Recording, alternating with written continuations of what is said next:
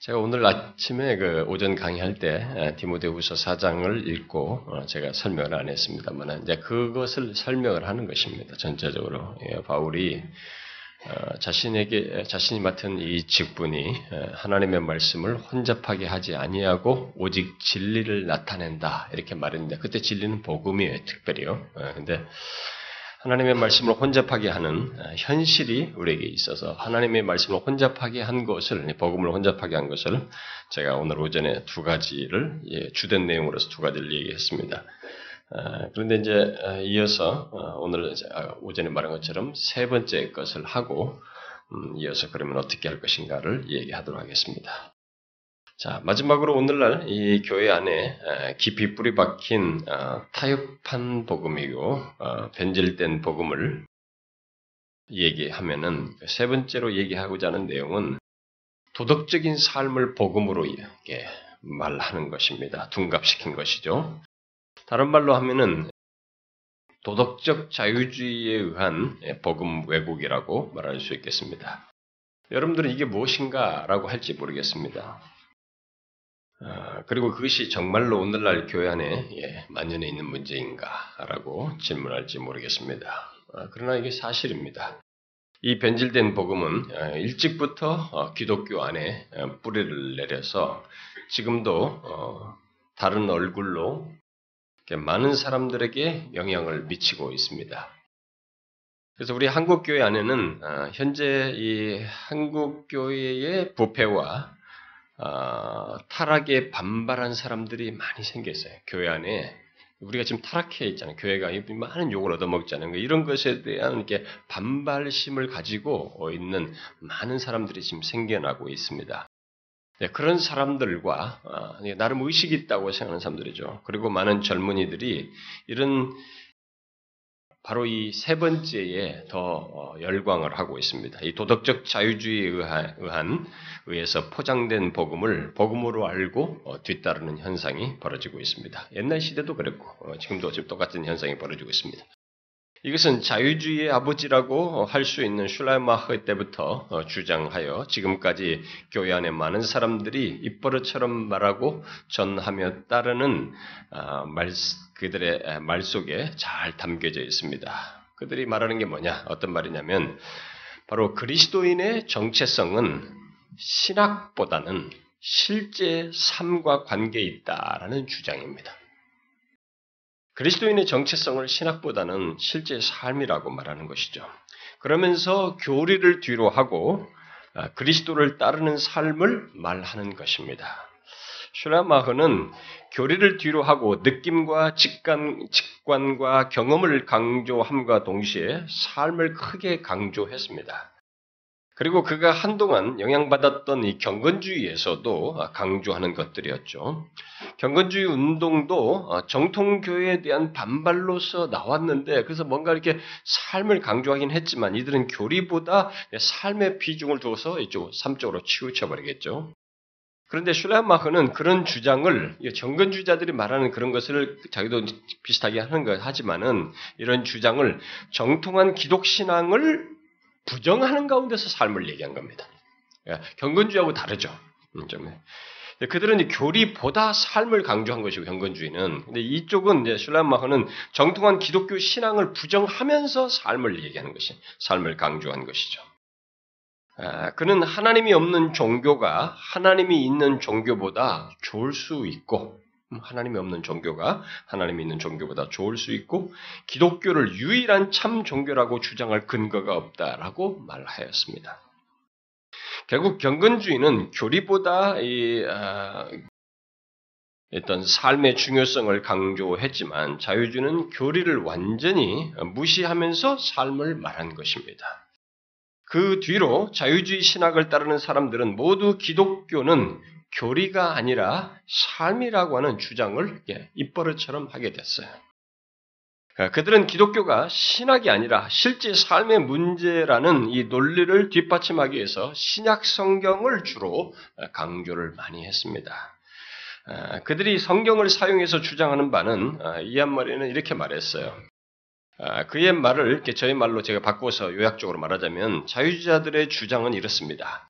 1세기 초대교회는 그리스도를 경험함으로 시작을 하였고 그 이후 역사는 신앙 고백 형식으로 표현하려고 했다는 것입니다.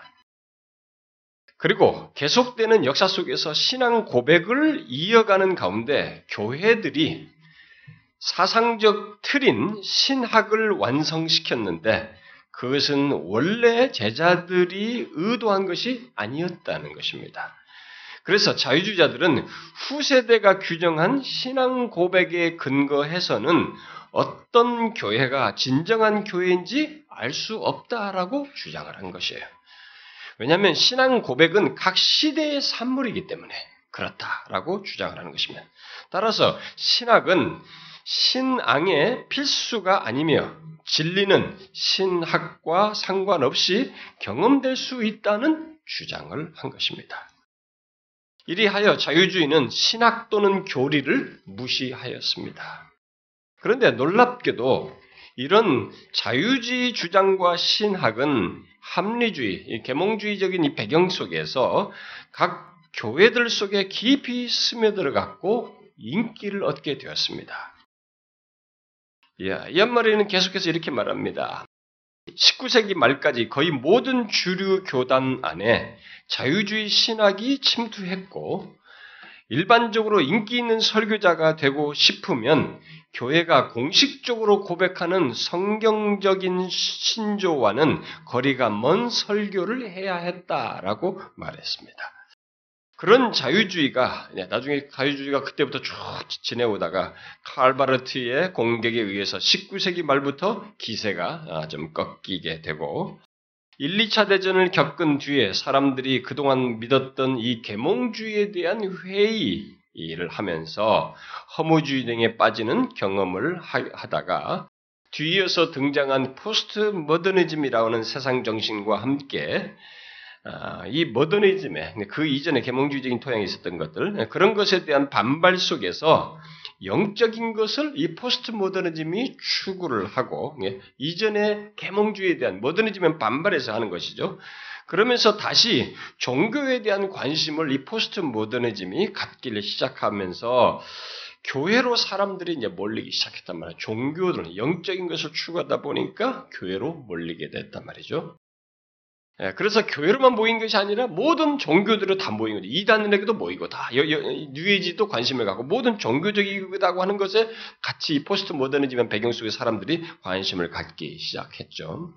그래서 기독교만 그뒤로부터 융성한 것이 아니라 불교도 융성, 힌두교도 융성 다 융성하게 되는 현상이 지금까지 계속되고 있습니다. 자, 그러니까 그런 변화의 배경 속에서 19세기 후반에 어, 영국의 케직 사경회 그룹이 캐직 사경의 그룹의 성결 운동과 뒤이은 오순절 운동과 은사주의 운동이 일어나 속히 어, 소위 그 어, 복음주의 진영이 기독교 주류로 이제 부상을 하게 됩니다. 자유주의적인 토양이 대세였는데 거기서 이 복음주의, 이 포스트 모더니티의 그 배경 속에서 사람들이 교회로 들어오는 가운데 이 복음주의 진영이 기독교의 주류로 다시 부상하게 되죠.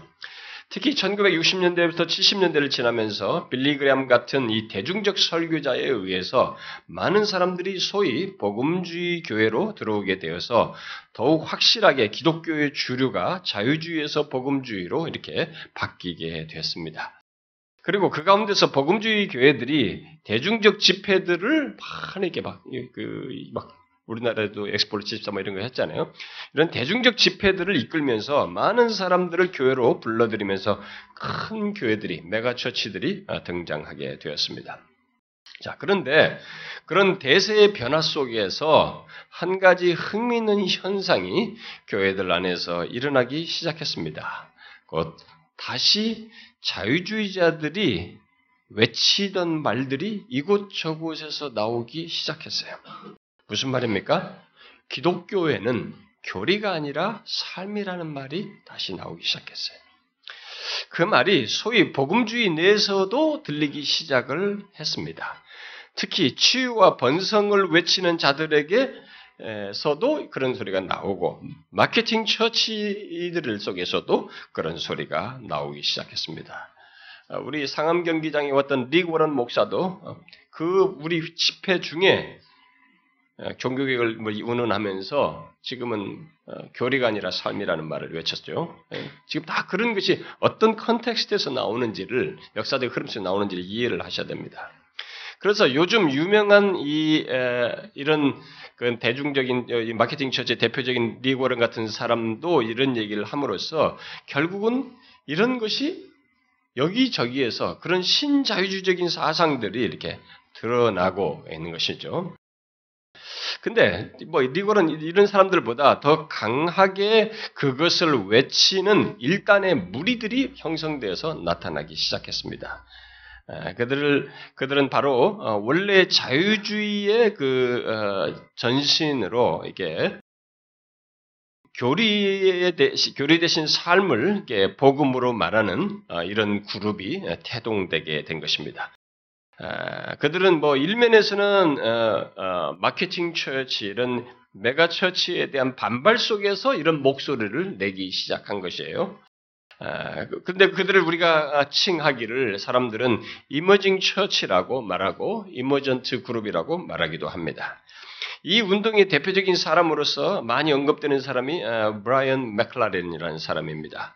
우리 한국 교회는 어느 교회가 이머전트 그룹인지 아직 크게 이렇게 드러나지는 않지만 이제 막 그런 것을 하겠다고 하면서 생겨나는 교회들이 종종 막 생겨나고 있습니다. 그런데 그런 교회들로 특징적으로 나타나지 않아도 중요한 것은 그 이름을 쓰는 것이 아니라 아, 자유주의자들의 이런 전통을 좇는 것입니다. 그래서 현대판 이 현대판 자유주의자들 또 사람들이 신자유주의라고도 말을 하는데 이 자유주의자들은 교리가 잃어버린 그 아니 교회들이 잃어버린 그 길을 지금 현대 교회들이 이렇게 상실한 것이 있다라고 주장하면서 그 잃어버린 길을 찾아야 한다고 하면서 소위 교회 역사 초기의 이 고대 관습을 이렇게 주목합니다. 옛날 전통을 자꾸 고집하면서 옛날 분위기도 많이 내려고 하고 그러면서 고대 관습을 따르려고 하면서 포스트 모더니즘을 충실히 따르는 가운데 옛날 자유주의자들이 외쳤던 구호, 곧 교리가 아니라 실제 삶이라는 것을 외치고 있어요. 그리고 이 과정에서 어, 재세례파 전통을 모범적 삶의 방식으로 주장하기도 합니다. 그래서 요즘 재세례파에 대해서 관심이 많아지고 재세례파에 대한 책이 우리나라에 다시 번역돼서 막 이것이 모범처럼 나오는 것도 이런 context에 있다는 것을 아시면 됩니다. 맥클라렌은 우리는 누구의 계보, 의식, 교리, 어떤 누구의 계보든 누구의 의식이든 교리나 구조, 용어가 옳은가에 대해서는 별 관심이 없고 대신 누구의 행동, 섬김, 전도, 복지, 친절, 효과가 좋은지에 대해서는 대단히 중요시한다라고 함으로써 현대판 자유주의의 목소리를 그렇게 내었습니다. 자, 뭐라고 말을 한 것입니까? 옳은가에 대해서는 관심이 없고 행동과 섬김, 복지, 친절, 효과 이런 것들이 효과가 좋은가? 여기에 관심 중요하다. 이것이 더 관심이 있다라고 말했습니다. 자, 또 이머전트 목사인 람벨은 아마도 누가 옳은지에 대한 것보다 더 나은 질문은 누가 옳게 살고 있는가일 것이다 라고 주장을 했어요. 결국 이들은 옳은가 보다는 좋은 삶을 중시하면서 예수님의 길을 외칩니다. 좋은 삶을 얘기하면서. 그러니까 옳은 것을 뒤로 하고 좋은 삶을 얘기하는데 그것으로서 예수 그리스도의 삶을 얘기해요. 그러니까 이런 비슷한 것 같은데 결정적으로 이렇게 뒤틀려 버린 게 나뉘는 이런 모습을 이들에게서 보게 되는데 어쨌든 이머전트 중에 어떤 사람은 좋은 소식은 예수님이 죽은 것이 아니라 우리를 위해서 죽은 그게 아니고 왕국이 도래했다는 것이다.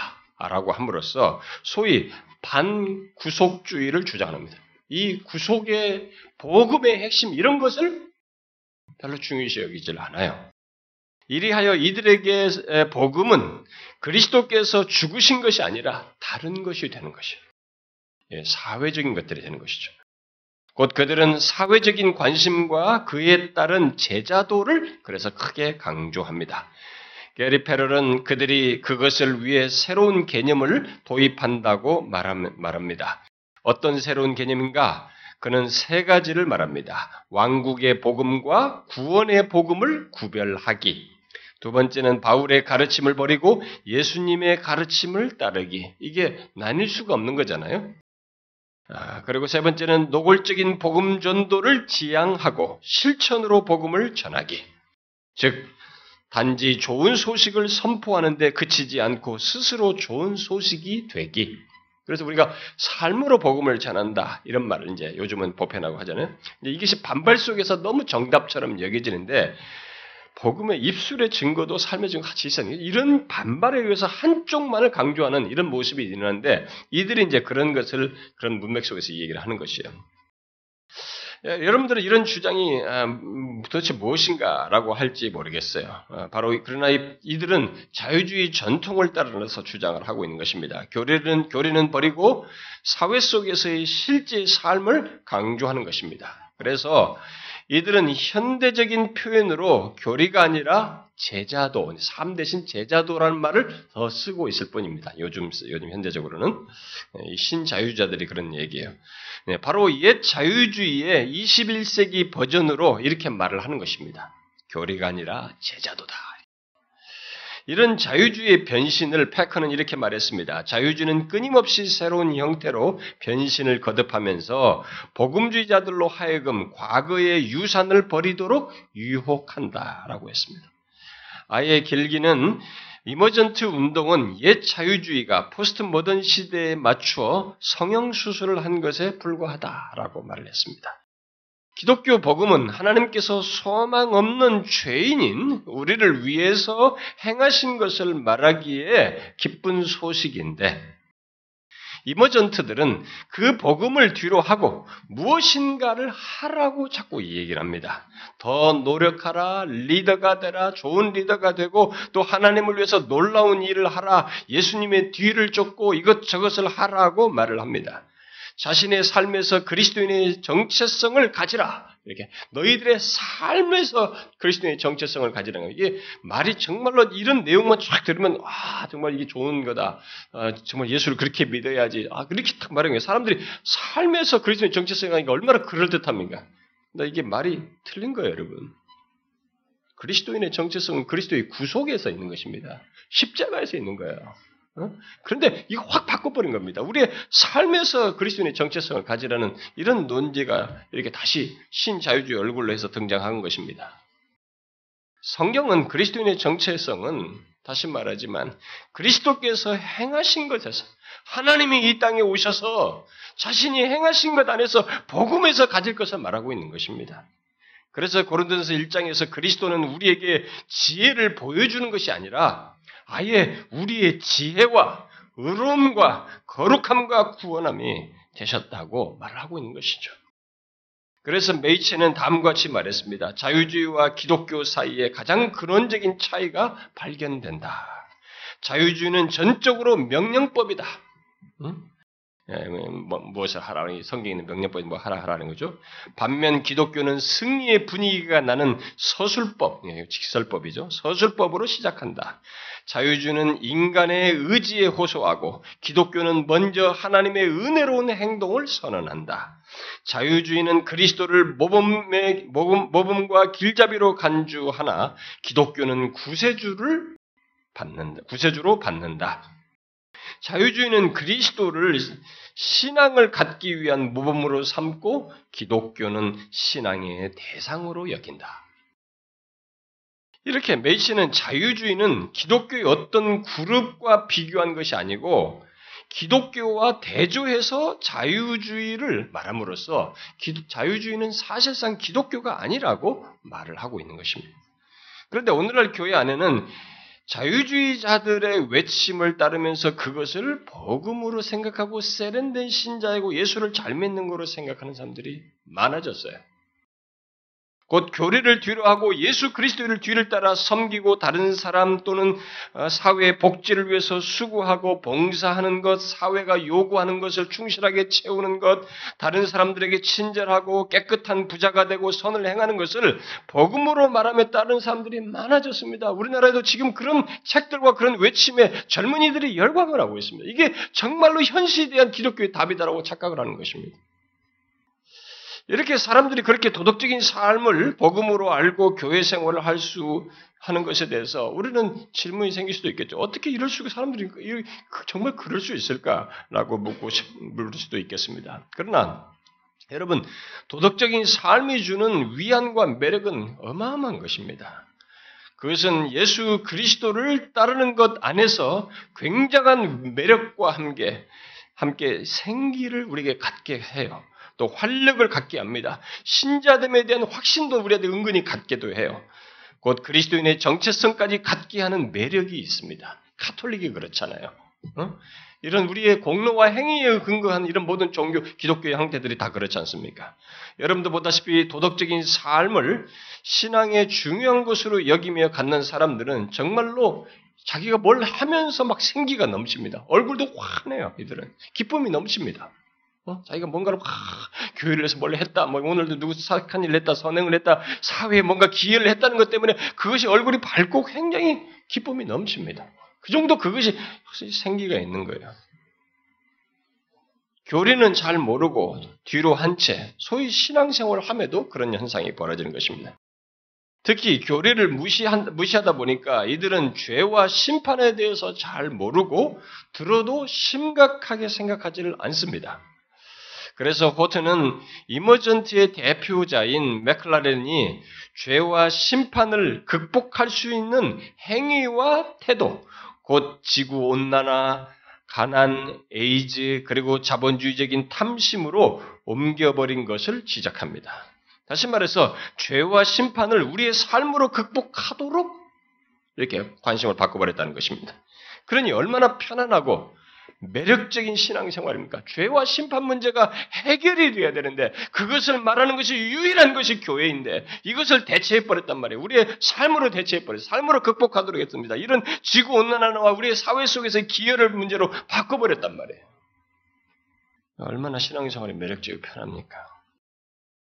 그래서 우리나라도 이 교리가 아니라 삶이라고 하면서 어, 사회 복지와 이 다양한 사회적 문제에 참여하고 어, 탈북민들을 돕는데 그런 것에 대한 사회적 기업을 만들고 뭐 이러면서 사회가 원하는 교회가 되고 그런 시, 사회가 원하는 신자가 되는 것을 외치는 사람들의 그런 교회에 젊은이들은 이게 답인 것처럼 그러니까 자기들이 분별을 못해서 가는 것인데도 젊은이들은 거기에 열광을 하고 있어요. 그들을 그런 교회가 참교라고 생각하는 것입니다. 사회가 원하는 신앙과 삶을 가져 다각적으로 사회에 기여하고 또 깨끗한 부자가 되는 것을 좋은 신앙생활로 말하는 교회에 많은 사람들이 특히 나름 의식이 있다고 생각하며 현실의 기독교의 부정적인 것에 대해 반발심을 가진 사람들, 그 젊은이들이 그쪽으로 이동을 하는 것이죠. 그래서 그런 모습을 가지고 기독교다움이라고, 그게 교회다움이라고 생각하면서 거기에 사람들이 많이 모이고 있습니다.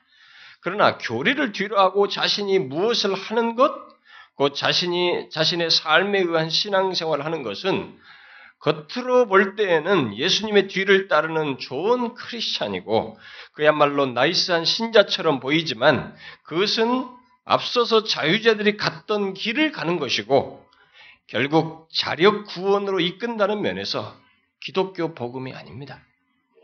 아니에요. 그래서 메이시는 그런 자유주의에 대해서 복음의 전제와 그 복음이 담겨 있는 성경과 그 복음이 그분의 업적을 보여주는 인격에 대해 기독교와 완전히 다르다라고 말했습니다. 또 자유주의는 복음 자체에 대한 설명에 관해서도 기독교와는 전혀 다른 종류의 것이고 게다가 구원의 방법에 대해서도 완전히 상이한 설명을 제공한다라고 말했습니다.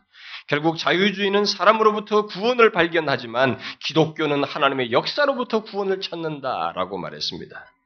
그러나 여러분 그 같은 이 자유주의의 특성을 가지고 여전히 교리가 아니라 실제 삶을 말하는 자들의 목소리는 우리 주변에서 더 호소력 있게 들려져요. 왜냐면 오늘의 기독교가 너무 엉망이니까 그런 얘기가 너무 답처럼 여기고 솔깃하고 맞아 보여요.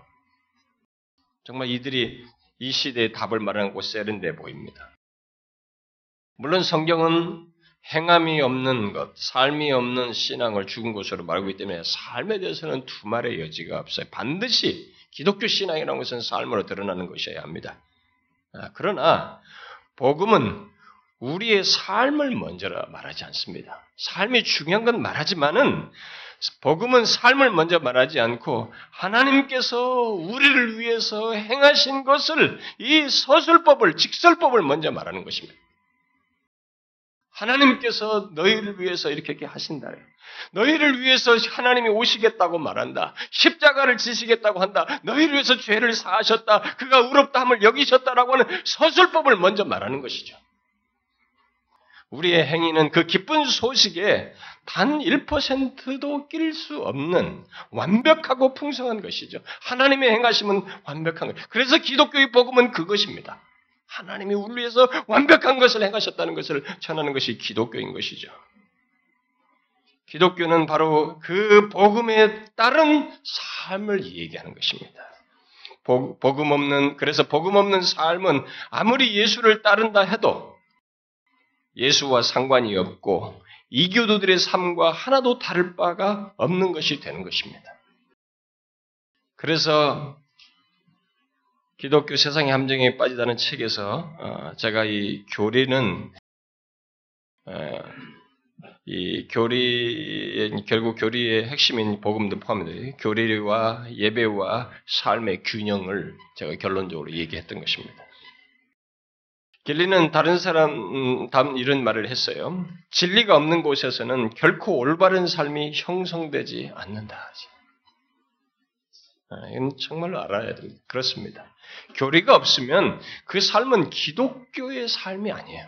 다른 삶을 얘기하는 겁니다. 아무리 예수를 뒤따른 얘기를 한다 할지라도 그것은 다른 삶을 얘기하는 것입니다. 그건 성경이 말하는 올바른 삶일 수가 없습니다. 그저 상대적으로 이 시대를 반영한 면에서 상대적으로 좋아 보이는 삶이고 사람들이 좋아할 삶이지 성경이 말하는 그런 삶이 아니에요. 교리와 삶 둘이 같이 있어야 하는 것입니다.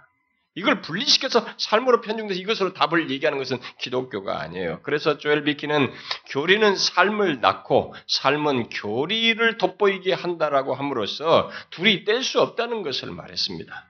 우리는 하나님께서 그리스도 안에서 우리를 위해 행하신 사실 위에 삶을 갖고 가르쳐야 하는 것입니다.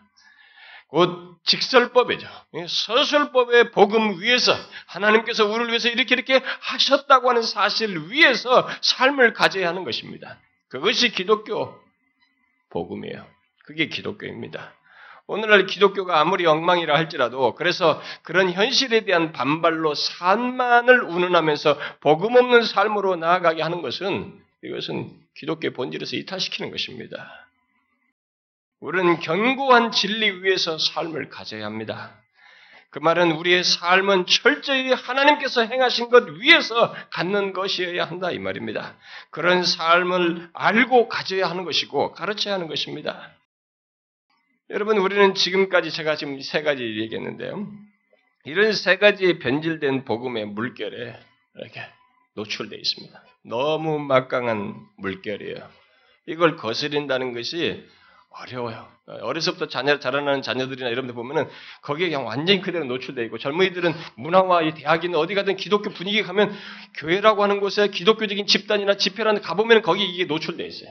그러니까 어느 집단에 가보면 다 자기도 모르게 노출돼서 이, 이런 타협된 복음이 외쳐지고 그런 것에 의해서 만들어진 분위기 에서다 노출되어 있습니다. 그리고 거기서 뿅 가는 거죠. 아, 저게 맞구나. 다른 복음인데 다른 복음으로 알지를 못하는 거죠. 근데 특별히 사역자들은 이런 부분을 알고 자기도 위험하고 다른 사람까지 위험에 빠뜨리는 이런 일을 해서는 안 해. 이런 복음을 말해서는 안 되는 것입니다. 나중에 우리가 책임 추궁을 당할 것입니다. 아, 제가 몰라서 그래서 그건 통하지 않습니다. 통하지 않아요. 몰라서 그랬다는 건 통하지 않습니다. 그러면 이제 질문이 제기되겠습니다. 어떻게 해야 될까?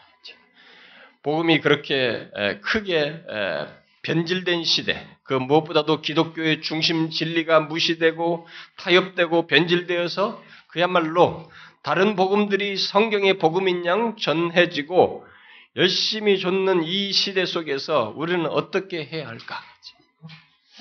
저는 일찍이 이 기독교 세상의 함정에 빠지다 해서 주님이 다시 오시기 전에 이 전환적인 배교가 있을 것이다라고 하는 성경의 근거를 가지고 그 배교가 어떻게 일어나는지에 대해서 이 얘기를 했습니다.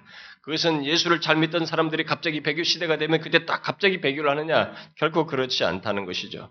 교회 안에 많은 사람들이 진리가 왜곡된 것을 따르다가 그것이 처음부터 따랐고 믿었기 때문에 그것을 끝까지 고집했는데 그게 결국은 배교로 나아가게 되는 대배교에 이르게 되는 이런 현상이 벌어지게 된다는 것입니다. 그러니까 계속 믿어온 계속 왜곡된 진리를 따름으로써 배교로 나간다는 것입니다. 지난 교회 역사는 바로 그런 배교로 나가도록 진리를 그 무엇보다도 이 복음을 왜곡시키는 일을 꾸준히 점진적으로 해왔습니다. 어떻게요? 바로 계속 세상 정신들이 교회 속으로 들어와서 진리를 진리와 뒤섞이고 변질시키고 왜곡시킴으로써 그런 일을 해왔습니다. 그런 전환은 초대교회 이후로 지금까지 크게 두 번의 전환적인 것이 있었다고 제가 얘기했습니다. 1700년대까지는 그런 것이 큰 전환적인 것이 없었지만은 18세기의 그 어, 계몽주의에 의해서 어, 있게 되고 두 번째는 지난 세기 중반부터 두드러지게 등장한 포스트 모더니즘에 의해서 진리 왜곡이 더욱 보편화돼서 나타나게 됐다고 얘기했습니다. 계몽주의 이후의 진리 왜곡은 어, 정통교회와 구분되어서 누가 적인지 이전에는 그, 아, 알았지만은 오늘날 우리가 보듯이 포스트 모더니즘에 의해서 있게 된 진리 왜곡은 분간할 수가 없어요. 왜냐하면 기존 교회들이 다 포스트 모더니즘을 수용을 해버렸기 때문에. 그러니까 이런 도덕주의로 뿐만 아니라 이런 자유주의를 수용했을 뿐만 아니라 이게 오만 가지를 다 수용했습니다. 영적이라고 하는 다양한 영적 비슷한 것 뉴에이지까지 다 섞어버리고 다 같이 교회가 수용해버렸기 때문에 우리는 뭐가 진리 왜곡인지를 분간할 수가 없게 됐습니다. 포스트모더니즘 자체가 아까도 얘기했습니다만 영적인 것을 긍정적으로 보이다 보니까 그런 것을 영적이라고 하는 것들을 교회들이 예, 뭐 비슷한 것이면 다 같이 어, 수용하여서 그것을 기독교 옷을 입혀서 이렇게 전파하다 보니까 예, 우리가 무엇이 잘못됐는지를 좀처럼 분간하기가 어렵습니다. 그러나 조금만 정신 차려서 성경에 근거해서 교회 안에 일어나는 것들을 보면 그 실상을 어느 정도 볼 수가 있습니다. 아, 우리는 그것을 복음이 땅끝까지 전파되는 이 것을 그리스도의 재림과 관련해서 생각할 뿐만 아니라 맞물려서 교회 안에서 이 진리가 왜곡돼서 어, 사람들을 점점점 배교로 만들어가는 이 토양 자체에 대해서도 정말 예민하게 볼 수 있어야 됩니다. 특별히 사역자는 교회 안에서 사역하는 사역자들은 이 부분에 대해서 책임을 가져야 합니다. 아, 이것은 굉장히 중요한 한 부분이에요. 땅끝까지 복음 전파하는 것 못지않게 교회 안에서 일어나는 이 배교의 현상, 어, 대배교로 나아가는 진리가 점점점 왜곡돼서 그 토양으로 나아가는 이것을 책임을 져야 해요. 물론 성도들도 다 각자의 책임이 있는데 사역자는 특별히 더 이 부분에서 간파를 해야 됩니다. 그 흐름 속에서 우리는 오늘 오전에 언급한 대로 기독교 진리의 중심인 이 복음이 타협되고 있는 것, 변질되고 있는 것을 교회 안에서 지금 보고 있는데 이것에 대해서 상당히 경각심 있게 봐야 됩니다.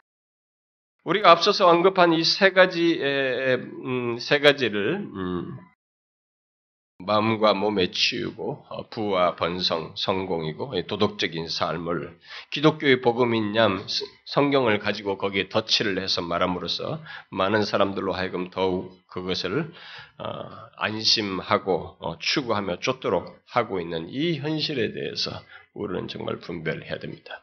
그 무엇보다도 그 세 가지는 사람들에게 현실적이고 직접적인 매력이 있어서 아, 그것들을 이렇게 복음과 뒤섞어서 또는 아예 그것들을 복음으로 소개하여서 사람들을 이렇게 미혹하고 있고 또 사람들을 그 미혹에 어, 넘어뜨리는데 사역자들이 설교자들이 사용되고 있기 때문에 사실 우리는 이 부분에 대해서 그냥 보편적인 이 세상 다반사인 것처럼 생각할 문제가 아닙니다. 여러분 이렇게 이렇게 사는 것 같지만 우리는 결론에 한 번 딱 도달해요.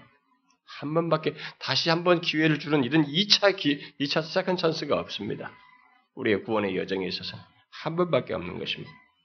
그러니까 이 부분에 있어서 우리가 그런 배교의 길로 가서는 왜곡된 진리를 따라서 인생을 허비하는 그런 삶으로 가서도 안 되고 그렇게 인도해서도 안 되는 것이죠. 우리는 여러 이단들과 뭐 신천지도 경계해야 되겠지만은 그들에게 먹힐 수밖에 없는 우리들의 현실을 보아야 됩니다. 예, 그들에게 먹힐 수밖에 없는 현실을 우리가 지금 만들어가고 있거든요. 그러면 구체적으로 그런 현실 속에서 우리들이 어떻게 해야 하는지 좀 더 이제 구체적으로 생각을 해보면 아, 여러분들은 어떤 이제 이런 얘기면 구체적으로 자 좋아 이제 하우에 대해서 얘기하는 거야. 사람들은 대단히 이게 서론적 이런 내용들은 빨리 건너뛰고 하우를 듣고 싶어합니다. 아, 그것만 알면 다시다 결론만 해서 이제 어떤 사람들은 아예 이제 뒷강의만 들으면 된다고 오는 사람들이 있습니다. 우리 수련회도 하면은 이제 마지막 날에 뭐가 있을 줄 알고 마지막 날 밤만 오는 사람이 있습니다. 근데 사실 그런 사람들은 그 사람들 은혜 받았다는 것은 가짜일 가능성이 높아요. 음, 그리고 마지막 강의 듣고 아 뭐가 깨달았다는 것은 그건 제가 볼때 어, 겉표면의 풍랑 같은 겁니다. 저 밑에를 지금 안 가지고 있는 것이죠. 예, 그러나 이제 어, 이 얘기는 앞에와 연결거리 속에서 여러분들이 생각을 앞에 된 내용의 공감 속에서 생각을 해야 여러분들에게 어, 유익이 될 거라고 믿습니다. 자, 그러면 우리가 이 하우에 대해서 생각하게 되면 여러분들은 아마 야 그럼 뭐 어떤 쌈박한 거 없을까 이렇게 생각할지 모르겠습니다. 그러나 어떤 새로운 대안을 여러분이 기대하실지 모르지만 기독교에는 아니 성경은 새로운 대안을 사실상 말하지 않습니다. 이걸 아셔야 합니다. 오히려 우리들이 무시하고 소홀히 하고 따분해하는 권태로워하는 하나님의 말씀에 근거해서 오히려 새롭게 등장하는 문제들을 의연히 담대하게 적용할 것을 말하고 있는 것이죠. 응? 그걸 얘기하는 것입니다. 지금은 물론이고 다시 10년 뒤라 할지라도 100년 뒤라도 주님이 오시기 전이라도 똑같이 이 하나님의 말씀을 가지고 우리가 담대히 전하는 것 변함없는 하나님의 메시지와 그 말씀을 가지고 말하기를 아무리 문제가 달라지더라도 여전히 하나님의 말씀을 가지고 말하는 가운데 성령의 역사를 보기를 원하시는 거예요. 우리의 능력을 드리는 것이 아니라 이 말씀을 가지고 하시는 하나님의 능력을 보기를 구할 것을 우리에게 말하고 있는 것입니다. 그러므로 그런 현실 속에서 우리들이 취할 길은 어찌하든지 하나님의 말씀을 쫓아서 다시 주님의 말씀에 숙연히 무릎을 꿇고 하나님의 말씀을 쫓아서 바른 길을 가고자 해야 되는 것입니다. 그게 무엇일까? 이 시간에 저는 두 가지를 말하고 싶습니다. 하나는 아닌 것을 분명하게 거절하고 저항하는 것이고, 다른 하나는 적극적으로 복음을 더 풍부하게 알고 어? 그것을 소유해 전하는 것입니다.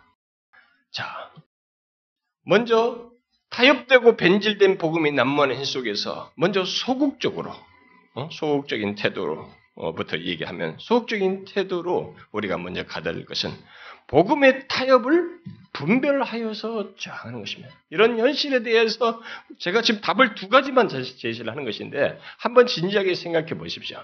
여러분들이 쌈빵 걸 얘기하기 전에 이게 안 되면 다른 것도 안 되는 것입니다. 자, 먼저 소극적인, 소극적인 차원에서 얘기하자면, 바로 이 복음의 타협을 분별하여서 저항하는 것입니다. 바울이, 제가 오늘 아까 인용했, 우리가 아침 읽었던 고린도 후서에서, 우리가 이 직분을 받아, 숨은 부끄러움의 일을 버리고, 포기하고, 버리는 것이 있어야 돼. 버리고, 속임으로 행하지 아니하며 하나님의 말씀을 혼잡하게 하지 아니하고 여기서 버리고 아니하며 아니한다라고 하는 이 소극적인 것을 먼저 얘기합니다. 그렇게 한 대로 우리도 이런 것을 먼저 해야 되는 것입니다. 변질된 복음이 전파되고 어, 그 그것을 뒤따르는 현실에서 교인들뿐만 아니라 사역자들까지 어려워하는 문제가 바로 이거예요. 잘 안 되는 것이 바로 이겁니다. 오늘날 사역자나 교인들이 왜곡된 진리와 이 타협된 복음에 동승하는 이유 중에 하나는 그들이 진리 왜곡의 실상을 또 이 복음의 변질 여부를 명확히 분별하는 분별력을 갖지 않고 있습니다. 두루뭉실해. 피상적이에요. 그 때문에 그것들을 저항하지 않습니다. 아니, 못해요. 목회자들까지. 저는 이 기독교, 기독교 세상의 함정에 빠지다를 어, 읽고 어떤 목사들이 저에게 자신이 어, 그것에 기, 거기서 말하는 것들에 깊이 빠져 있다고 말을 하면서 그동안 모르고 지냈다고 말하는 사람들을 제가 여러 들었어요.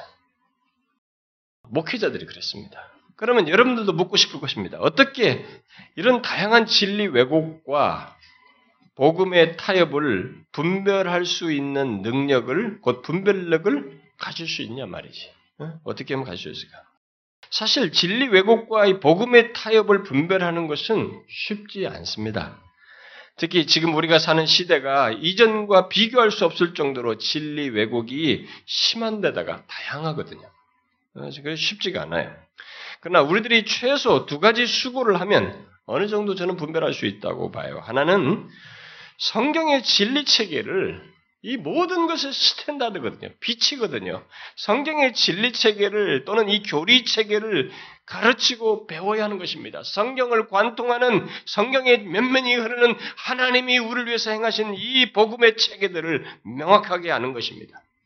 물론 이론적 지식이 아니라 여기서 주의할 것이 있습니다. 이론적 지식이 아니라 성경을 참조하여 생생한 지식으로 알아야 됩니다. 오늘날 우리들의 부재는 뭐냐면 뭐라고 성경이 어떻다라고 quotation을 하는 것입니다. 성경은 뭐라고 성경은 reference만 쓰고 있는 거예요. 그 사실이 생생한 지식으로 전달되는 그것이 없기 때문에 사람들이 들으면서도 이게 안 되는 것이에요. 그 어쨌다고 말이지. 그 하나님이 어쨌다는 것이냐. 안 되고 있는 거지. 우리는 성경의 이 진리 체계들을 생생한 소리로 생생한 지식으로 아는 것이 필요합니다.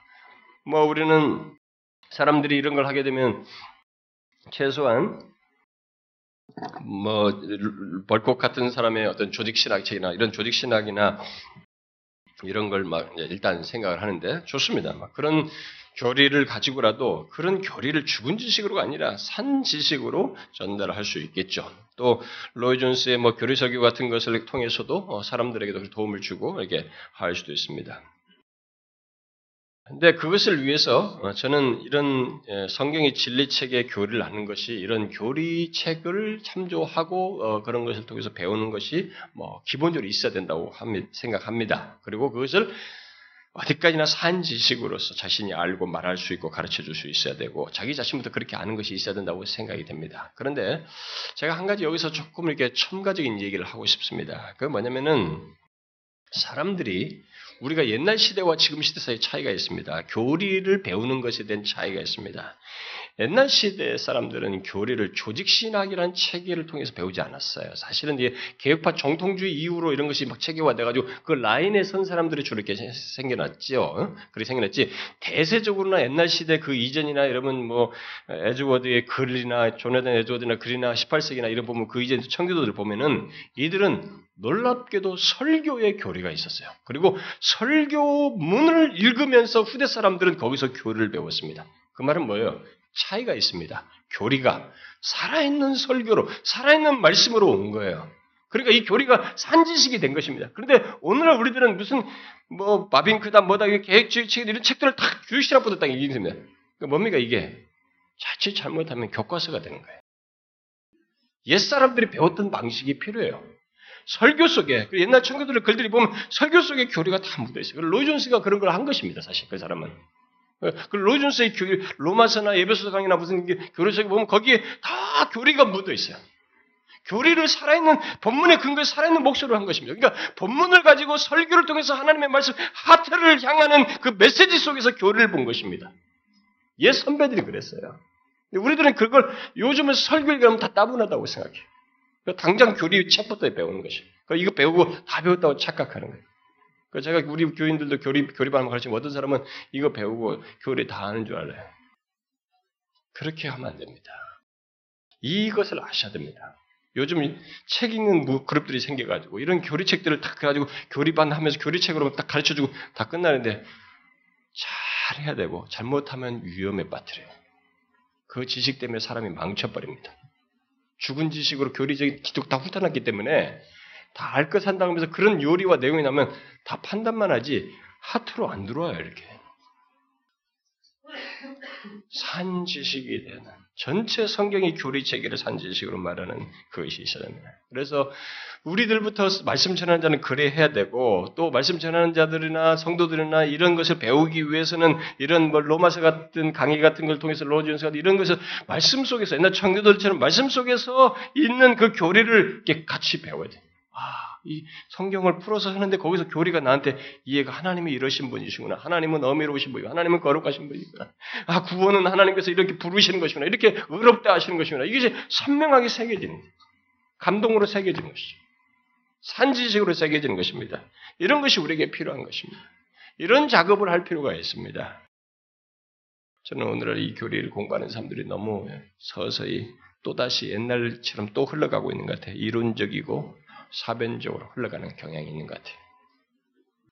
옛 시대도 그랬다가 그것에는 반동으로 경험주의 같은 것이 나왔잖아요.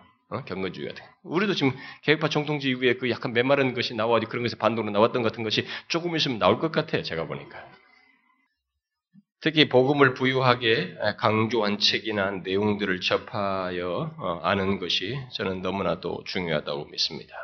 어, 그런 사람들, 그런 사람을 알고 그런 어, 목회자를 알고 또 그런 목회자가 되고 또 그런 목회자를 아는 성도가 되는 것은 저는 굉장한 복이라고 생각합니다. 저는 오늘날 이 교회 속에서 미안하지만은 이렇게 복음에 대한 바른 이해들을 가지고 어, 이런 교리들을 살아있는 메시지로 전하는 그런 것을 배울 수 있다면, 들을 수 있다면, 그리고 그런 걸 전하는 목회자가 있다면, 그 목회자도 복되고 그 밑에 있는 성도도 저는 복되다고 믿어요. 당사자들은 자기 오래 있으니까 그냥 몰라요. 모르는데 아, 정말 뭘 몰라서 그런 것입니다. 제가 알기로 최소한 성경의 진리체계 또는 교리 전체를 산 지식으로 듣고 읽어서 또 어떤 식으로든 배워서든지 그렇게 배움이 있었던 사람들은 대체적으로 거의가 눈이 열려요. 다 눈이 열린 것 같더라고요, 사람들은요. 그래서 왜곡된 진리를 분별할 능력을 전과 비교할 수 없이 갖게 되는 것을 보게 됩니다. 그러니까 사역자들은 이것에는 확신을 가져야 됩니다. 아, 이렇게 사람들이 저렇게 눈이 열리는구나. 그 다음부터 사람이 달라져요. 달라진다고. 그래서 이런 알미 저는 가짐으로써 분별할 수 있다고 보고 또 다른 하나는 뭐냐면은 분별력을 갖기 위해서 우리가 해야 할 또 다른 수고는 교회 역사에 대한 이해를 가져야 됩니다. 음? 특히 지난 교회 역사 속에서 어떤 그룹이 무엇에서 이탈하고 무엇이 정통한 길이 되어서 신조를 형성하고 지금에 이르게 되었는지를 알아야 됩니다. 사역자들은 두말할 것 없고 일반 성도들도 그런 면에서는 이 교회 사에 대한 이런 책들을 그런 것을 조금 잘 읽어주는 책들을 한 권 정도는 이상은 읽어서 알아야 돼요. 예, 그런 것들이 사실상 로이존스처럼 설교를 하는 중에 그래서 산데마니즘이 나온다든가 무슨 얘기든 뭐 알미니안주가 나온다 이렇게 해서 교역사도 이탈한 사람들을 성경 본문을 설명하는 중에 이렇게 교회사들 이런 것들을 가르쳐 주는 게 사실 최고로 좋아요. 이게 교회사적인 지식만 말하면 무슨 학교 신학교 같거든요. 근데 본문을 설명하면서 역사 속에서 이런 것들 치우친 것들을 같이 밝혀 주면서 교회 역사 속에서 흐름 속에서의 현재를 보고 성경의 이 적용성을 설명해 주는 것이 중요한데 그렇게 하려면 가르치는 사람은 역사 속에 있는 이탈된 이런 것들은 성경의 이 문제를 전체적으로 이렇게 알고 있어야 돼요. 성도들도 그걸 알면 큰 도움이 되죠. 저는 이 작업을 하는 게 쉽지는 않고 시간을 요하지만은 그런 작업을 부지런히 하는 것이 필요하다고 믿습니다. 그게 분별력을 갖는 이 시대에 어떤 사상이 나와 보세요. 여러분 전도서에서 말한 것처럼 다 이전 것이 새로운 옷을 입고 나오는 겁니다. 뭐 이머전트 이머징 처치가 영어 단어가 그럴듯해 보여도 신자유주의예요. 다 새로운 옷을 막 입을 겁니다. 뭐 성형 수술을 하고 있는 것입니다. 그러니까 그런 것을 역사를 통해서 알고 있으면 확실히 분별을 할 수 있죠. 도울 수 있는 것입니다. 그러기서다가 또 도움을 줄 수 있는 뭐 계획주의자들이 쓴 어떤 세계관과 이런 책들을 참조를 하면 좀 더 실제적인 도움을 얻을 수 있겠죠. 자, 그러나 분별은 이제 아셔야 됩니다. 지금까지 이런 이런 분별력을 갖는 것이 중요하고 그 분별이 필요하다고 했습니다. 그러나 분별은 끝이 아닙니다. 끝이 아니라 바른 길을 가기 위한 첫 관문과도 같은 것입니다. 중요한 것은 분별하여 왜곡되고 타협한 것을 버리고 계속 저항하는 것입니다. 우리가 아무리 많은 지식을 통해서 분별력을 갖게 되었다 할지라도 왜곡된 진리, 타협한 복음에 저항하는 것은 또 다른 문제인 것입니다. 분별하는 안목을 갖는 것은 꼭 필요하고 그나마 그것이 있는 사람이 왜곡된 진리를 저항하게 됩니다만 그 저항은 분별력을 가졌다고 자동적으로 하는 것이 아닙니다. 그런데 여러분도 알다시피 진짜 어려운 것은 타협한 복음을 알고 저항하는 것이에요. 이게 어렵습니다. 그것은 현실적으로 정말로 어려워요. 일단 많은 사람들이 그것을 교회에서 어, 어, 이 변질된 것들을 대세적으로 전하고 있고 또 많은 사람들이 그것을 좋아하면서 따르고 있기 때문에 거기를 거스려 하기 때문에 어려워요. 아, 분별하여 타협된 복음을 버리고 거스르는 것은 현실적으로 대세를 거스르는 것이고 결국은 많은 사람이 따르지 않는다는 것을 뜻합니다. 그 때문에 신자는 꼭 이렇게 믿어야 합니까? 라고 하는 이런 질문을 해요, 그들이. 응? 믿어야 하는가라는 갈등을 이렇게 어, 불러 일으키게 되죠. 그리고 외로움을 겪는 것입니다. 아, 진짜 꼭 이렇게 믿어야 되나? 왜 예수는 이렇게 믿는데 나는 이렇게 힘드냐? 다른 사람들이 이렇게 편안하고 저렇게 하는데. 아까 말했잖아요. 그렇게 하니까 자기 행동에 대해서 이 정체성을 가지니까 환하고 미래가 밝아 보여요, 그 사람들은. 어? 정말로 편안해 보입니다. 죄와 심판 얘기하지 않으면서. 근데 여기서는 죄와 심판을 다 얘기하면서 하니까 이게 어려워 보인 것입니다. 아, 진짜 이렇게 믿어야 되나 말이지. 그리고 사역자는 이런 현실 속에서 이게, 이게 저항하는 게 왜 어렵어요? 사역자들은 인기 없는 길을 가야 하는 것입니다. 대세가 좋아하지 않는 길을 가야 돼요. 거기다가 대세가 기, 많은 사람이 따르지 않다 보니까 이 현실적인 압박까지 받아야 하기 때문에 죽는 것 같은 어려움이 있습니다. 죽는 것 같은 어려움이 있어요. 성도들은 그걸 몰라요. 어떤 면에서요. 사역자들은 이 길을 중간중간에 유혹이 있는데도 그 길을 간다는 것이 죽는 것 같은 어려움이 있어요. 미안하지만 부목사로 있을 때는 모릅니다. 왜냐하면 이미 만들어진 있는 애, 회중들, 성도들, 학생들, 청년들 데리고 하기 때문에 몰라요. 처음을 시작해보나 이렇게 했을 때 자기가 맡았을 때 거기서 자기 설교를 듣는데 하, 이게 힘들어서 이렇게 예수 못 먹여 떠나는 걸 보는 그런 걸 한두 명 경험한다는 것은 목사가 가슴이 찢어지거든요. 특별히 개척교회에서 하면서부터 처음 얼마 안 되면서 그런 걸 경험할 때 그건 너무 힘들어요. 포기하고 싶다. 나도 타협하고 싶고 나도 다른 사람도 좋아하는 거 하고 싶은 유혹이 밀려오는 것입니다. 그러나 여러분 생각해 보십시오. 치유, 번성과 성공, 도덕적인 삶을 전면에 그 중요한 내용으로 핵심으로 말하지 않으면서 대신 십자가의 복음을 전하면서 사람을 이끌 때 죄와 심판을 말하면서 이끌 때를 한번 생각해 보십시오. 뻔한 것입니다. 누가 좋아하겠어요? 누가 좋아하겠습니까? 여기 대부분의 사역자들이 여러분들이잖아요. 사역들인데 여러분의 여러분들이 일단 오늘 말한 것들을 철저히 배제하고 조금도 그런 사상을 용납지 않고 순전한 복음, 그 죄를 밝히며 회개를 촉구하며 거룩하신 하나님의 성품과 결국 이 얘기하면서 오직 예수 그리스도의 구속의 은혜만은 우리들의 잘남으로는 안 되며 당신이 가지고 있는 사회적인 무엇으로는 안 되며 오직 예수 그리스도의 구속의 은혜만을 그것만으로 구원이 가능하다는 것을 외쳐보세요. 당장 한 가지 반응을 여러분들은 보게 될 것입니다. 그것은 사람들이 안 좋아한다는 것입니다. 안 좋아요. 아, 이 교는 부담스럽다. 좀 무겁다. 심각하다. 아, 이렇게 예수를 난못 믿겠다. 당장 반응이 보입니다. 그러나 자신이 배교의 길을 가지 않고 또 배교를 부추기지 않는 사역자가 되고 싶다면, 아니, 부르심에 합당한 진실한 사역자가 되고 싶다면, 타협한 복음을 분별하여 자신부터 이런 것에 저항해야 된다. 힘들어도 저항해야 돼요.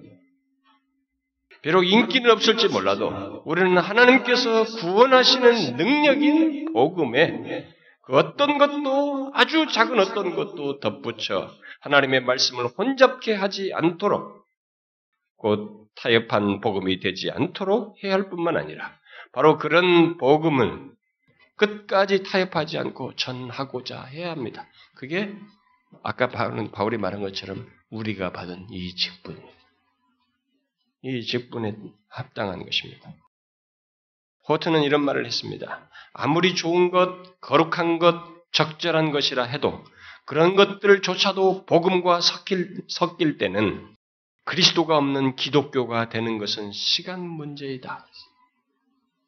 예? 아무리 거룩하고 좋은 것, 적절한 것이라도 거기에다가 복음을 섞어봐요. 복음과 섞, 그것이, 거기에 그것을 복음에 섞으면 그리스도 없는 기독교가 돼버린다는 것입니다. 근데 오늘날이 우리가 그렇게 됐잖아요. 막 섞어 놓으니까 교회 가 보면 그리스도가 없는 거예요. 응? 사람들밖에 없는 것입니다.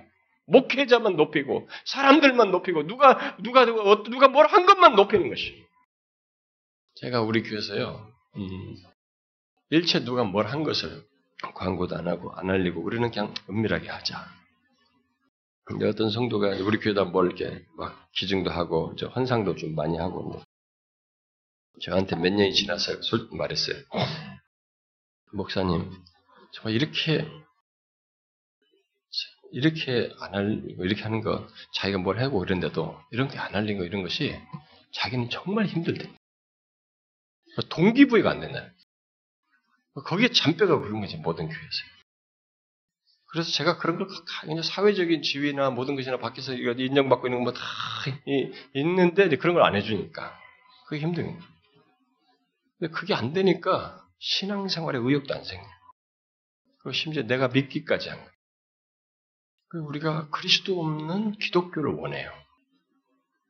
지금도 열심히 특심한 사람들은 주님을 위한답시고 복음에 우리들의 열심을 더하여 그 가치를 드러내려고 자꾸 합니다. 그러나 특히 그 과정에서 이것저것을 더하게 되는데 그로 인해서 그리스도 없는 기독교를 만들고 있는 것입니다. 복음을 변질시키고 있는 것입니다.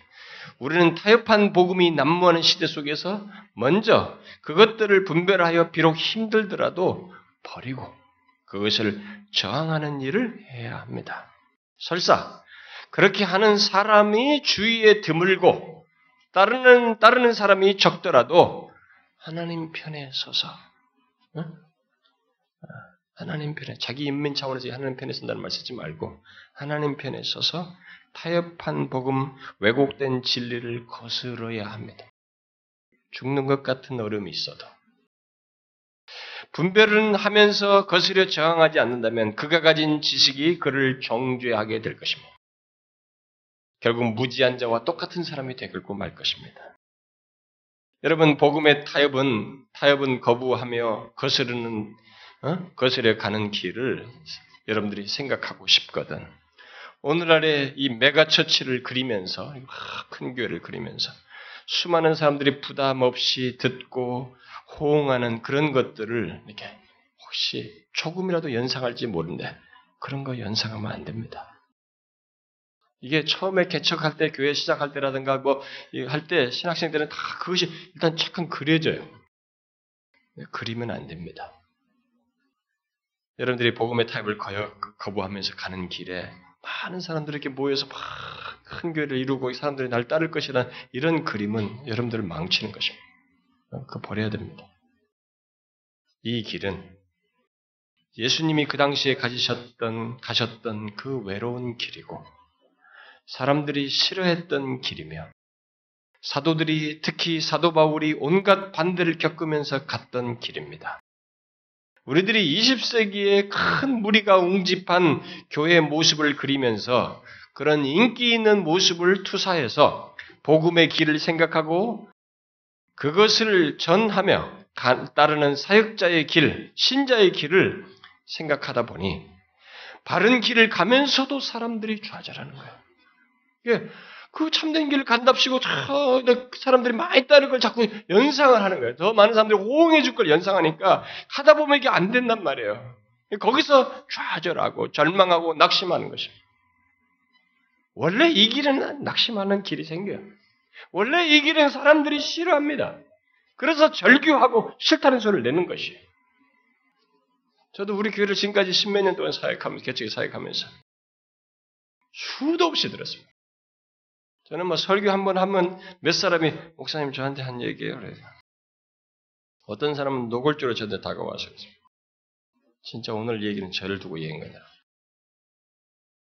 제가 그런 얘기는 뭐 옛날 호주에서부터 지금까지 수도 없이 들었습니다. 원래 이 길이 그렇습니다. 중간에 힘들어요. 복음을 타협하지 않고 가는 길은 예수님과 바울이 갔던 것처럼 처음부터 힘들고 수많은 반대가 있고 싫다는 소리가 끊이지 않습니다.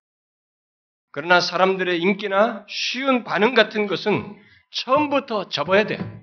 아예 처음부터 접고 그저 주께서 하신 일을 하실 일을 기대하고 또 주께서 기뻐하시며 인정하실 것을 기대하고 끝까지 복음을 변질시키지 않고 전함에 따르다가 주님 앞에 서리라라고 하는 마음을 가야 됩니다. 힘들어도. 오늘날 이런 것을, 이런 생각을 안 합니다. 성공을 생각하지 주님 앞에 서리라 말이죠. 끝까지 그렇게 하다 서리라는 이 생각을 자꾸 안 해요. 해야 됩니다, 여러분. 오늘날 같이 포스트 모던 시대에서는 그렇게 하는 것이 꽉 막힌 것처럼 보일 수 있어요. 너만 옳으냐라는 빈정되는 소리를 들을 수 있습니다. 저는 그런 말을 들을 때마다 타협의 욕구가 한편에서 일어나는 걸 보게 됩니다. 저는 우리 교회만 옳다 이런 얘기 별로 한 적 없어요. 제가 오히려 그런 것의 위험성을 우리 성도들에게 말을 하죠. 그런 생각 가지면 안 된다고 말합니다. 왜냐면 옳은 거고 바른 걸 얘기하면은 자꾸 나와 누구를 나누는 성향이 생겨요 사람들에게. 그래서 나는 옳고 너는 틀리다 이런 식으로 사람들이 자꾸 반응을 하기 때문에 제가 그렇게 하면 안 된다고 얘기합니다. 그런데도 어떤 사람들은 목사님, 목사님만 그럼 우리만 옳은 거예요? 목사님 설교만 옳은 거, 목사님 설교만 옳은 것이 이렇게 대들어요. 특히 교회를 떠날 때는 그런 소리를 꼭 하고 떠나요. 저는 그렇게 하지 말라고 말하는 사람인데 자기를 변호하기 위해서 그 말을 쓰는 거죠. 그래서 그때 한편에서 이렇게 일어나요. 타협의 욕구가 한편에서. 그러나 여러분 아셔야 됩니다. 복음은 그 어떤 것과도 타협할 수 없습니다.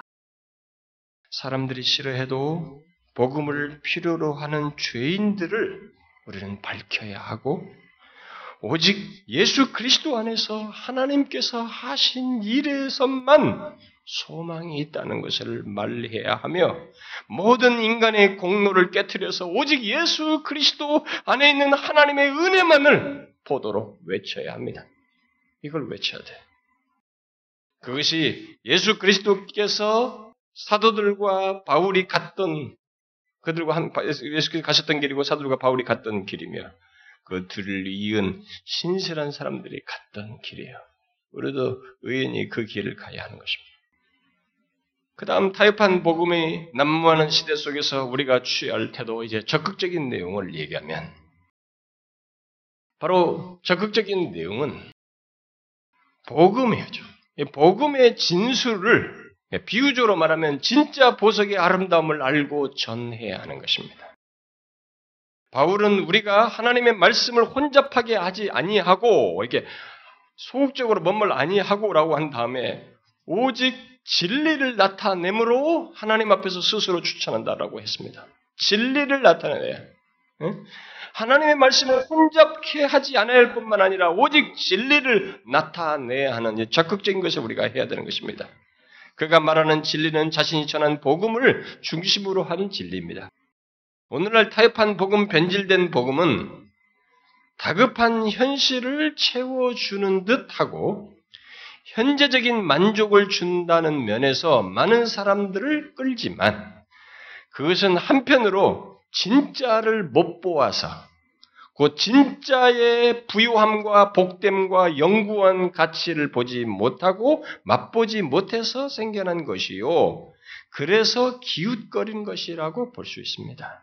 그러므로 누구든지 교회에 처음 발을 내딛는 사람이라면 그가 누구이든 가장 먼저 눈떠 보아야 하고 맛보아야 하는 것은 바로 순전한 복음이에요. 다시 말해서 하나님의 은혜 없이는 무가치하고 절망스러운 죄인이라고 하는 것. 그런, 그런 죄인은 오직 예수 그리스도의 구속 안에서만 구원을 말할 수 있고 삶의 의미를 갖게 된다는 것. 죄인을 위해 그렇게 하나님께서 구원을 위한 일을 행하셨다는 것. 그래서 나의 무엇은 낄 수가 없다는 것. 그로 인해서 오직 은혜, 오직 예수 그리스도만을 말할 수밖에 없고, 오직 하나님께 영광을 돌릴 수밖에 없다는 것을 말해야 하는 것입니다. 우리는 개혁주의 교리가 오직 은혜, 오직 그리스도라는 표현과 구호를 말하는데 이것을 표현과 구호로 알면 안 됩니다. 이 개혁주의에 대해서 이게 옳은 건 아는데 옳다는 것 때문에 이런 표현과 이런 내용만 지식으로 습득하고 그게 뭔데 말이죠. 진실로 그 내용이 말하는 것을 알게 해야 되는 것입니다. 죄인을 위한 하나님의 행하심, 가망 없는 나를 위한 하나님의 행하심, 그 놀라운 복음을 우리는 성경을 펼쳐서 해야 돼요. 창세기부터 계시록까지 면면이 흐르는 하나님의 죄인을 위해서 소망 없는 타락한 죄인을 위해서 하나님께서 자꾸 하시겠다고 직설법으로 말하고 있는 그 내용을 펼쳐 보이는 것입니다. 인간이 끼어들 수가 없는 자랑해도 주 안에서 자랑할 수밖에 없는 이 복음의 부유함을 자꾸 말해야 된다는 것이죠. 사람들은 그렇게 생각할지 모르겠어요. 너무 뻔한 얘기고, 다 하는 얘기고, 우리들이 늘상 하는 얘기라고 생각할지 모르겠습니다. 그러면 왜 그렇게 많은 사역자들과 교회 안의 사람들이 편들된 복음을 말하고 있을까? 이런 얘기를 하면서 우리는 이제 그런 질문을 제기할 수 있겠습니다만, 그것은 뻔한 얘기 같은 복음을 정말로 뻔한 얘기 수준에서 사람들이 말함으로써 그것의 진수를 또 영광스러움을 또는 능력을 그들이 모르기 때문이라고 생각합니다. 따라서 우리는 창세기부터 계시록까지 하나님께서 그 오랜 시간 동안 계시하신 복음, 곧 우리가 어떻게 할 수도 없고 우리가 하는 것으로는 되지 않는 절망스러운 우리를 위해서 하나님께서 행하신 구원이요. 친히 이 땅에 오셔서 우리를 위해 행하신 그 구속의 복음을 또 영광으로 나가게 하는 복음을 더욱 깊고 풍성하게 알아서 그걸 하트를 가지고 전해야 하는 것이죠. 아니, 그 어떤 것으로도 대체할 수 없고 비견할 수 없는 것으로 생생하게 알아서 전해야 하는 것입니다. 알미 없는 사람은 전할 수가 없어요. 특히 사역자들은 자신이 먼저 이 복음의 부유함에 대해서 성경이 말하는 바대로 계시의 역사 속에서뿐만 알 뿐만 아니라 그것의 진가를 체험적으로 깊이 알아야 됩니다. 소유한 것이 없으면 모든 내용은 남의 것을 말하는 것이처럼 이렇게 생기가 없어요. 쿠어테이션이야. 인용하는 수준에서 멈추게 되는 것입니다. 사람들이 그 수준에 있다 보니까 사람들의 그런 건 지루해 하는 것 같고, 그러니까 당장 효과가 있는 걸 쓰려고 끼웃거리는 것이에요. 그러니까 타협한 복음 쪽으로 기우는 것입니다. 남의 것 갖다가 떼어서 팔아먹는 것이나 다를 바 없는 것이죠. 그건 진정 복음을 소유한 자가 할 수 없는 것입니다. 그러면 여러분들은 이제 묻고 싶을 겁니다. 자, 어떻게 하면 그 복음을 풍성하게 알 수 있다는 것이냐? 어? 자꾸 풍성히 알아야 뭐 한다고 하는데 도대체 어떻게 하면 복음을 풍성히 알 수 있느냐라고 질문할지 모르겠습니다. 이것도 먼저 아는 것이 필요하고 그 다음은 그 아는 것을 당 예, 아는 것에 대해서 당장은 이 반응이 없어도 끝까지 타협하지 않고 전하는 것이 필요하다고 봅니다. 자, 먼저 어떻게 하면 그 복음을 풍성하게 알 수 있을까라고 질문할 수 있겠죠. 저는 목사들조차도 이 복음을 모른다는 말을 이렇게 종종 들어왔어요. 예, 그러다가 그것이 현실이라는 것을 후에 알게 됐습니다. 진짜라는 걸 알게 됐어요. 근데 왜 그런 소리를 들을까? 그것은 목사들이 복음을 말하지 않기 때문인 듯한데 뭐 율법을 주로 말하다 보니까 사람 율법으로 가르치는 것이 일단 효과가 크고 어, 성도들을 묶어두고 편하니까 이게 율법을 말하다 보니까 그렇게 어, 복음을 말하지 않을 수도 있는 것 같은데 그런데 알고 보니 실제로 모르는 사람들이 있었어요. 많이 있어요. 우리는 그 사실이 이상하게 들릴 수 있습니다만 복음이 무엇인지 분명히 지식적으로 알 텐데 모른다는 말이 도대체 뭐냐라고 할지 모르겠어요. 그것은 모른다고 할 정도로 복음을 말하지 않고 심지어 말하지 못하는 것처럼 거기에 대한 확신이 없는 거예요. 응? 거의 확신이 없기 때문에 그렇습니다. 그러한 우리 현실을 볼 때 이 목회 어, 현실을 통해서 이 목회자들을 보면은 정말로 많은 목회자들이 하나님께서 우리를 위해서 행하신 것을 말하기보다 우리가 할 것을 자꾸 말해. 복음을 이렇게 확신 있게 갖지 못하다 보니까 주로 어떤 것으로 땜질을 하냐면 하나님께서 우리를 위해서 행하신 것을 이 복음을 펼치지보다는 자꾸 우리가 할 것을 얘기해. 뭘 하고 하고 하고. 메이첸의 말대로 자유주의자들처럼 명령법을 주로 말하는 것입니다. 무엇을 하라, 뭐 순종을 하라, 전도를 하라, 거룩하라, 기도해라, 뭐 이것을 이렇게 살아라, 이것을 하지 마라, 열심히 예배 나와라, 뭘 하라, 뭐라 온통 명령법입니다. 그러나 기독교는 직설법이에요. 서술법 속에서 명령법이라고 제가 앞에서 얘기했습니다. 그러니까 하나님께서 우리를 위해서 행하신 것을 이 곧 복음이 말하는 것을 이것이 기독교의 중심이라고 하는 것을 알고 그것에 성경을 살펴서 부지런히 알아야 됩니다. 그 지금까지 생각지 못했던 한번 그런 노트도 한번 해보면 좋아요. 하나님이 아, 이렇게 소설법으로 말씀하시는구나. 아브라함이 뭘 알아요? 아브라함을 부르시잖아요. 내가 이렇게 하겠다. 아니 이거 아무 자격도 없는 사람한테 이렇게 하겠다는 거예요. 서술법으로 얘기하시잖아요. 근데 그렇게 말하면서 하나님은 저 멀리 얘기하는 거예요. 너를 통해서 너 씨앗을 보내겠다. 메시아를 보내겠다. 세상을 구원하겠다. 가망 없는 이 세상을 내가 모든 것을 구원하겠다. 하나님의 이 복음이 맨면히 흐르고 있는 것입니다. 이걸 펼치는 것입니다. 우리가 무엇을 하는 것, 마땅히 하는 것은 바로 그 근거에서 하는 것이죠. 이 때문에 복음을 말하면 사람들이 싫어요. 자기가 한 것을 인정해주지 않고 처음부터 죄인으로서 나의 무엇은 전혀 인정치 않기 때문에 싫어하는 것이죠. 그래서 사회적으로 지위가 있고 뭔가 인정받던 사람들일수록 더 힘들어요. 그러나 성경이 직설법, 곧 하나님께서 우리를 위해서 행하신 그 복음이 풍성히 전해지지 않으면 기독교는 바리새인 종교가 되고 자유주의자가 되는 것입니다. 결국 사람들을 그런 사람으로 만드는 것이죠. 기독교는 항상 순서가 먼저 앞에서 말했다시피 하나님께서 우리를 행하신 복음을 말하고 직설법을 말하고 그 다음에 그에 따른 감사의 반응으로서 명령법이 있는 것입니다. 이 순서를 지키지 못하면 이 순서를 바꾸게 되면 복음이 왜곡됩니다. 그러므로 먼저 복음을 제대로 풍성히 알고 전해야 됩니다. 성경에서 그 사실을 봐야 됩니다. 만일 누가 그렇게 복음을 풍성히 알고 전하게 된다면 비록 대중적인 인기가 인기는 없을지 몰라도 복음을 통한 구원의 능력만큼은 볼 수 있어요. 사람이 변화되는 것을 볼 수 있으면 내가 잘해서가 아니라 하나님이 변화시키는 것을 보게 됩니다. 그러므로 사역자들은 복음을 통한 하나님의 능력을 믿고 당장 큰 반응이 없어도 인내하면서 전해야 하는 것입니다. 지금까지 하나님께서 행해 오신 것을 우리들이 믿어야 됩니다. 나 앞서서 나보다 더한 사람, 더 악조건인데도 하나님이 하셨어요. 복음을 전할 때 하나님이 하셨거든요. 그 일을 내가 했을 때 똑같이 하실 것을 믿어야 하는 것입니다. 복음을 통해서 자라나게 하시는 그 하나님의 역사, 그 생명의 역사는 멈추지 않고 지금도 계속되고 있는 것입니다. 죄인인 인간에게 소망은 또 그의 존재 가치는 하나님께서 우리를 위해서 행하신 그 복음 안에 다 있습니다. 그리고 그 가치는 몇십 년짜리가 아니에요. 영구한 것입니다. 그러므로 우리의 눈을 헷갈리게 하는 이 세상의 가짜 복음들에 현혹되지 말고 영원한 영광으로 나가게는 복음을 전해야 하는 것입니다.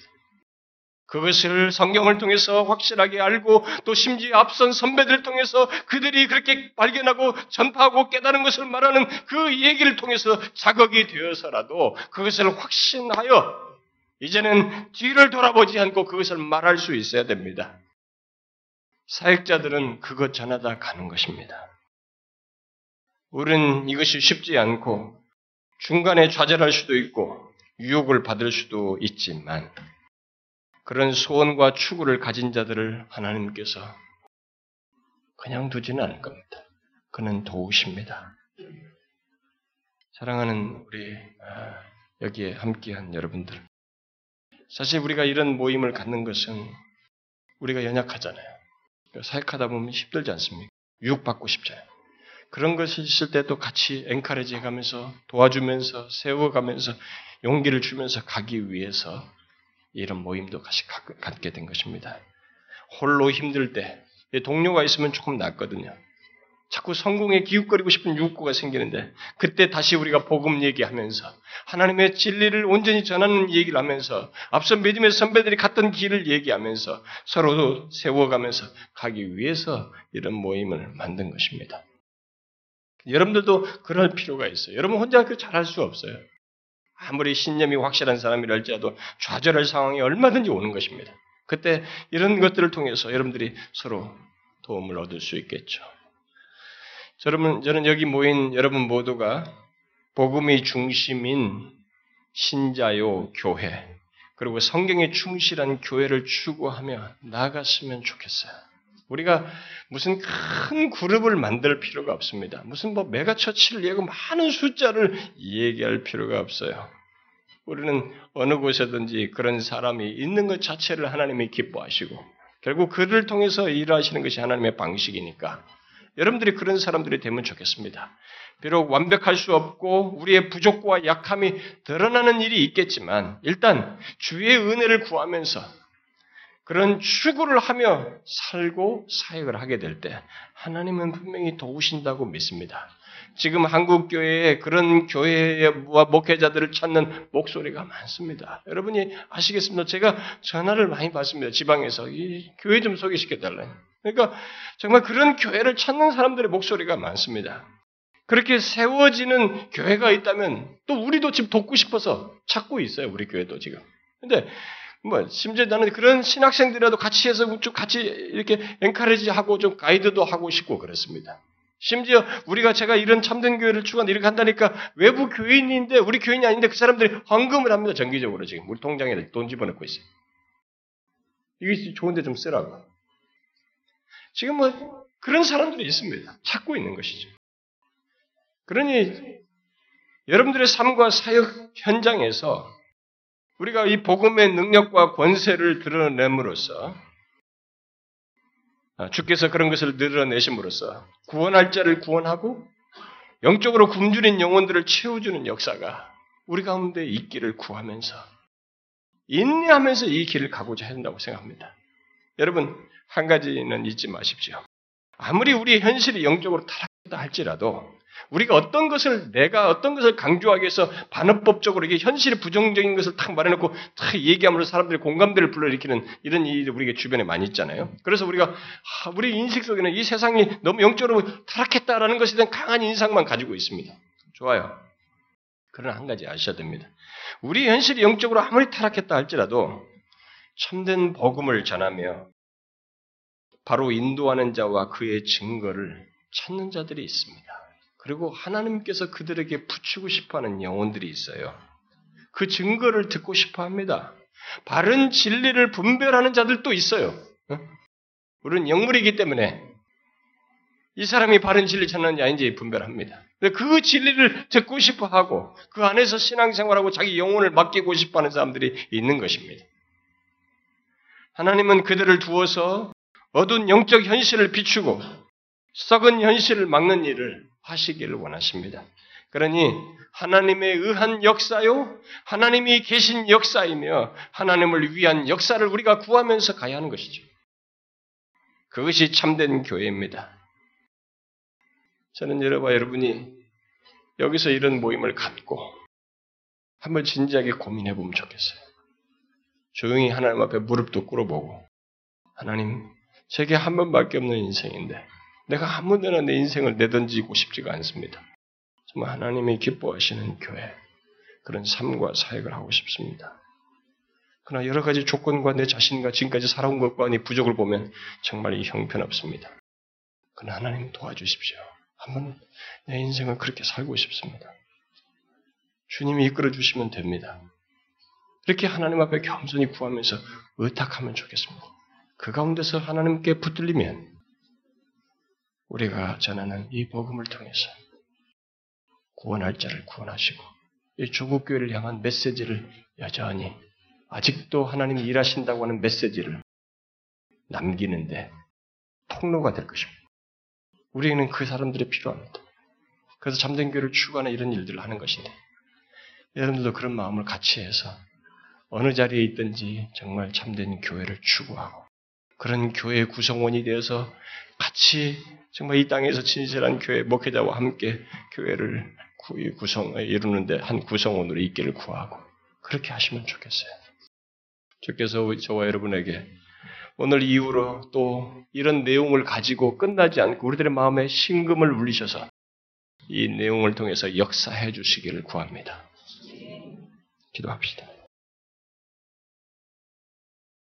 하나님 아버지,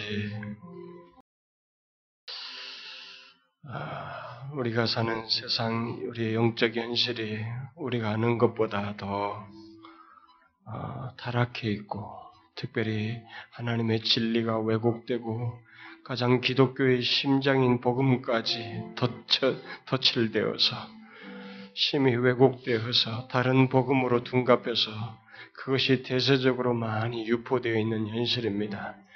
그런 현실 속에서 우리가 하나님께서 본래 말씀하신 하나님이 중심에 계신 그 복음을 전하기를 원합니다. 그것을 인내하며 끝까지 잘 전할 수 있도록 우리를 불쌍히 여겨 주시고 우리를 정결케 하셔서 사용하여 주시옵소서. 그래서 우리가 전하는 그 단순한 복음에 수많은 영혼들이 돌아와 여전히 지금도 일하시고 계시다고 하는 것, 하나님께서 구원하고 계시다고 하는 것, 조국 교회 안에서 여전히 하나님께서 이 모든 것을 포기하지 않으시고 역사하신다는 것을 보여주시옵소서. 우리를 사용해 주시고 다음 세대를 위해서라도 이 땅 조국 교회 방방곡곡에 참된 교회들이 많이 세워지게 하여 주옵소서. 여기 함께한 사랑하는 종들을 하나님이 여기서 끝나지 않게 해 주시고 저들의 마음을 움직여 주시고 저들을 통해서 놀라운 구원의 역사가 이 복음의 충만한 역사가 뒤이어서 끊임없이 일어나게 하여 주옵소서. 주의 역사와 돌보심을 간절히 구하옵고 예수 그리스도의 이름으로 기도하옵나이다. 아멘.